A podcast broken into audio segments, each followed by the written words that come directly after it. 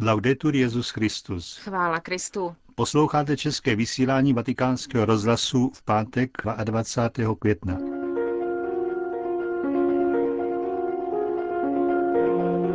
Aktuality z Vatikánu a ze světa a po nich pravidelná promluva otce kardinála Tomáše Špidlíka. To jako obvykle tvoří náplň našeho pátečního vysílání, ke kterému vám hezký poslech přejí Josef Koláček a Markéta Šindelářová.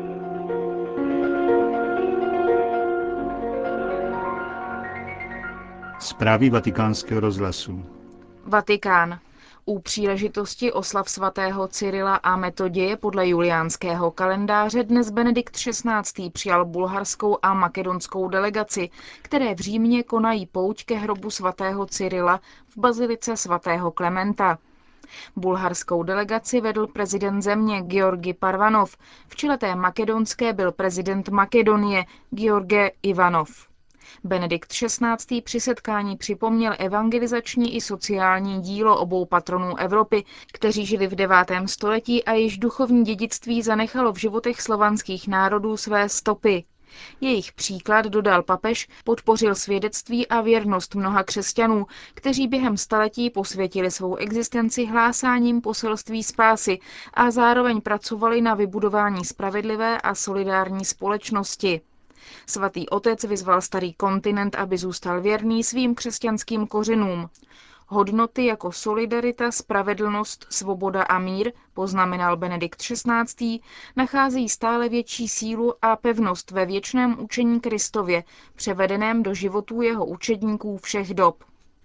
Výzva, které dnes musí křesťané čelit, pokračoval, je uchovat dědictví ideálů a hodnot, které svatí Cyril a Metoděj předali slovy i skutky. Toto, zakončil Benedikt XVI., je nejcennější příspěvek, jaký křesťané mohou nabídnout Evropě třetího tisíciletí, která doufá v budoucnost pokroku, spravedlnosti a míru pro všechny. Vatikán. Benedikt XVI. zahájí v úterý 26. května sněm římské dieceze. Ten bude probíhat do 29. května v Lateránské bazilice a na některých prefekturách. Téma zní církevní příslušnost a pastorační spoluzodpovědnost. Povolat ke sklízni s odvahou a důvěrou živou část farních společenství, aby uvažovala o církvi této nesnadné době, to je podle kardinála vikáře Agostína Valínyho hlavní výzva, před kterou letos diecézní něm stojí. Tato setkání jsou pro diecezi již pravidelná. Právě to letošní začne v úterý v 19.30 modlitbou pozdravím kardinála Valínyho a promluvou Benedikta XVI. V následujících dnech budou probíhat diskuze a práce na téma spoluzodpovědnost kněží a lajků na životě církve. S ním skončí příští pátek večer v Lateránské bazilice. Vatikán. Statisíce kontaktů za první den na nové internetové stránce Pope kterou zřídila Papežská rada pro sdělovací prostředky a včera zahájila její provoz. Stránky fungují v rámci sociální sítě Facebook, která má na 200 milionů uživatelů.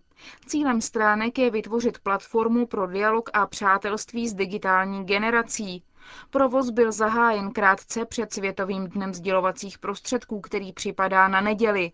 Hovoří koordinátor projektu Don Paolo Padrini. Počet kontaktů je obrovský. Jen za včerejšek bylo prostřednictvím stránky Pope to You zasláno 10 tisíc pohlednic, nepočítaje jednotlivé přístupy kontaktů na stránce Pope to You překročili půl milionu. Přes upřesnění tyto stránky na Facebooku nejsou profil, ale sdílený prostor, protože papež nepotřebuje profil, kde by se prezentoval, ani vytvářet prostor, kde by jednotlivě komunikoval s věřícími. Dialog s ním je dialog zasazený do naší každodenní reality jako škola, práce, farnost, který se konkretizuje ve sdílení s našimi přáteli na síti. Říká koordinátor stránek Pope to You, Don Paolo Padrini.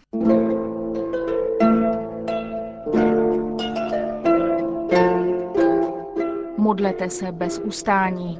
Pravidelná promluva otce kardinála Tomáše Špidlíka.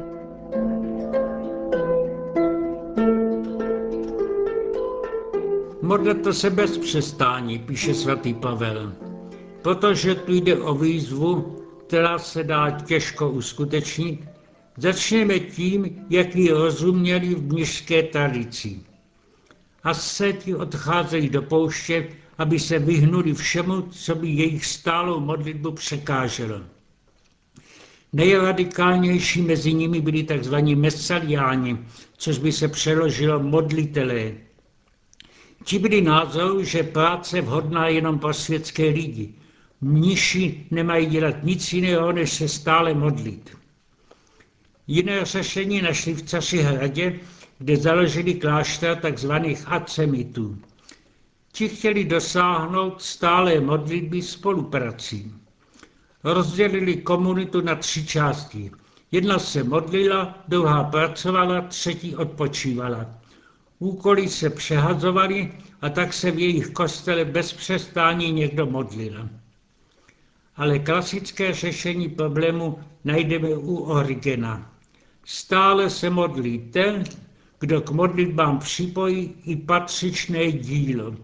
Dobrá práce má pak hodnotu modlitby. Vyjadřuje to známé benediktínské heslo Ora et labora, modli se a pracuj. Bylo to všeobecně přijato jako jediné rozumné řešení výzvy Pavlovi. Ale přesto mnozí cítili, že se tím rozděluje na dvě části lidský život, který přišel Kristus jednotit. Bylo proto potřeba si lépe ujasnit, co vlastně modlitba je. Nemůžeme ji ovšem stotožnit jenom s recitací formulí. Od Platóna převzali křesťané definici modlitby jako pozdvižení mysli k Bohu, ale ani to není možné stále. Spánek a denní roztožitosti myšlenky nad Boha přerušují někdy velmi nepříjemně. Důležitou opravdu platonské definice provedl Evagrius, kterého nazývají teologem poustevnického života.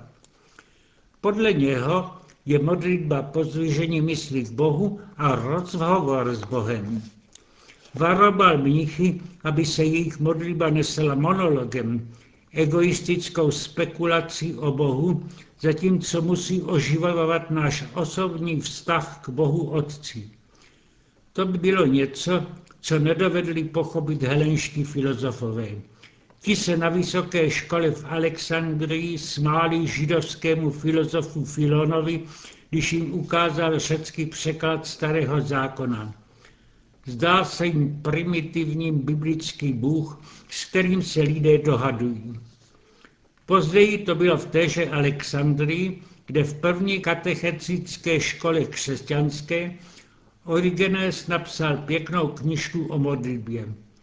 V ní dokazuje filozoficky, že víra v osobního Boha neprotiřečí nezměnitelným zákonům vesmíru. Ale před ním svatý Pavel jasně postavil problém na základy teologické, jakých potřebovali k pochopení pravdy modlitby i židé. S Bohem můžeme rozmlouvat jako s Otcem, protože k němu obracíme ne sami, ale spolu s jeho pravým synem a duchem svatým. Zřídka se Pavel obrací k modlitbě přímo ke Kristu. Jenom geneticky vzpomíná, že ve svých pokušeních volá k pánu. Modlí se k Bohu ve jménu Ježíše Krista, skrze Krista v duchu Kristově. Píše Římanům, ti, kdo se dají vést duchem božím, jsou synové boží. Nepřijali jste přece ducha otroctví, abyste opět propadli strachu. Nýbrž přijali jste ducha synovství, v němž voláme Abba Otče. Ten boží duch dosvědčuje našemu duchu, že jsme boží děti. Tak také duch přichází na pomoc naší slabosti. Vždyť ani nevíme, jak a za co se máme modlit. Ale duch se za nás přimlouvá stále nevyslovitelným lkáním. Ten, který zkoumá srdce, ví, co je úmyslem ducha, nebo duch se přimlouvá za svaté boží podle boží vůle.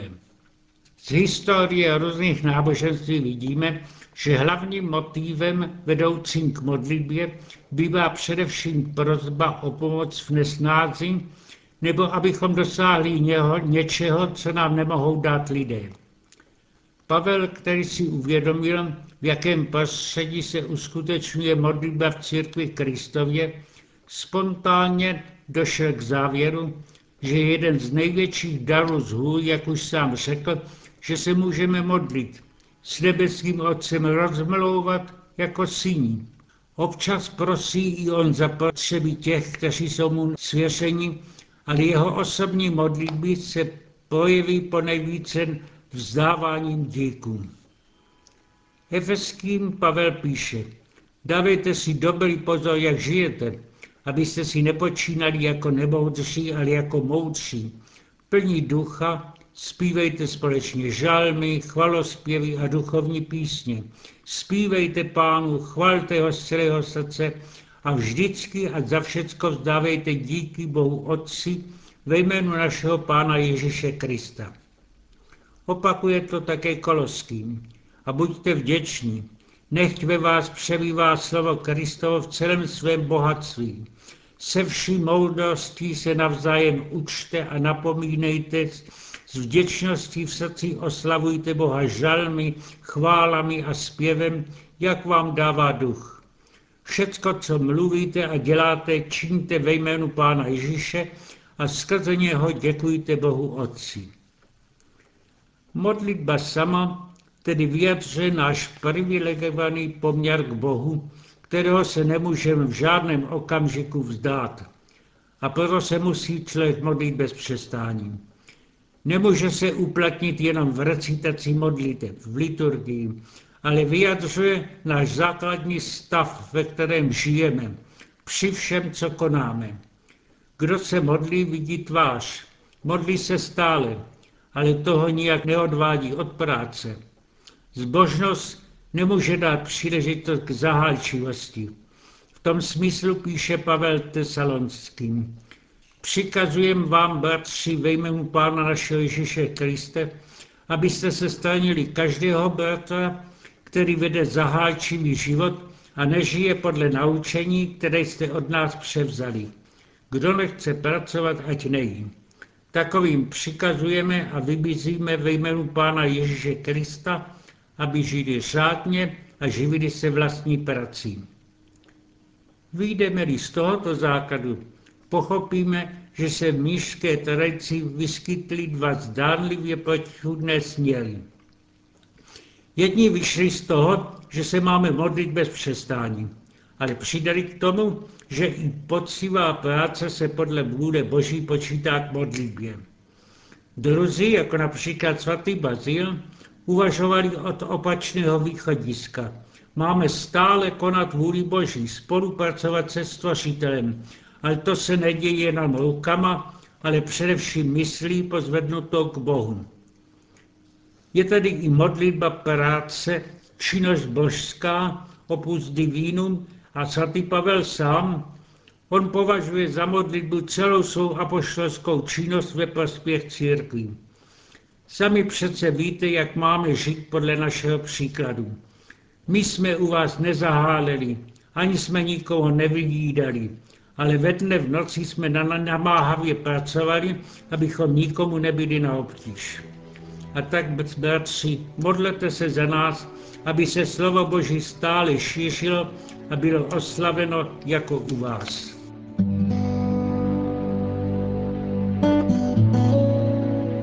Slyšeli jste promluvu otce kardinála Tomáše Špidlíka. Končíme české vysílání vatikánského rozhlasu. Chvála Kristu. Laudetur Jezus Christus. thank you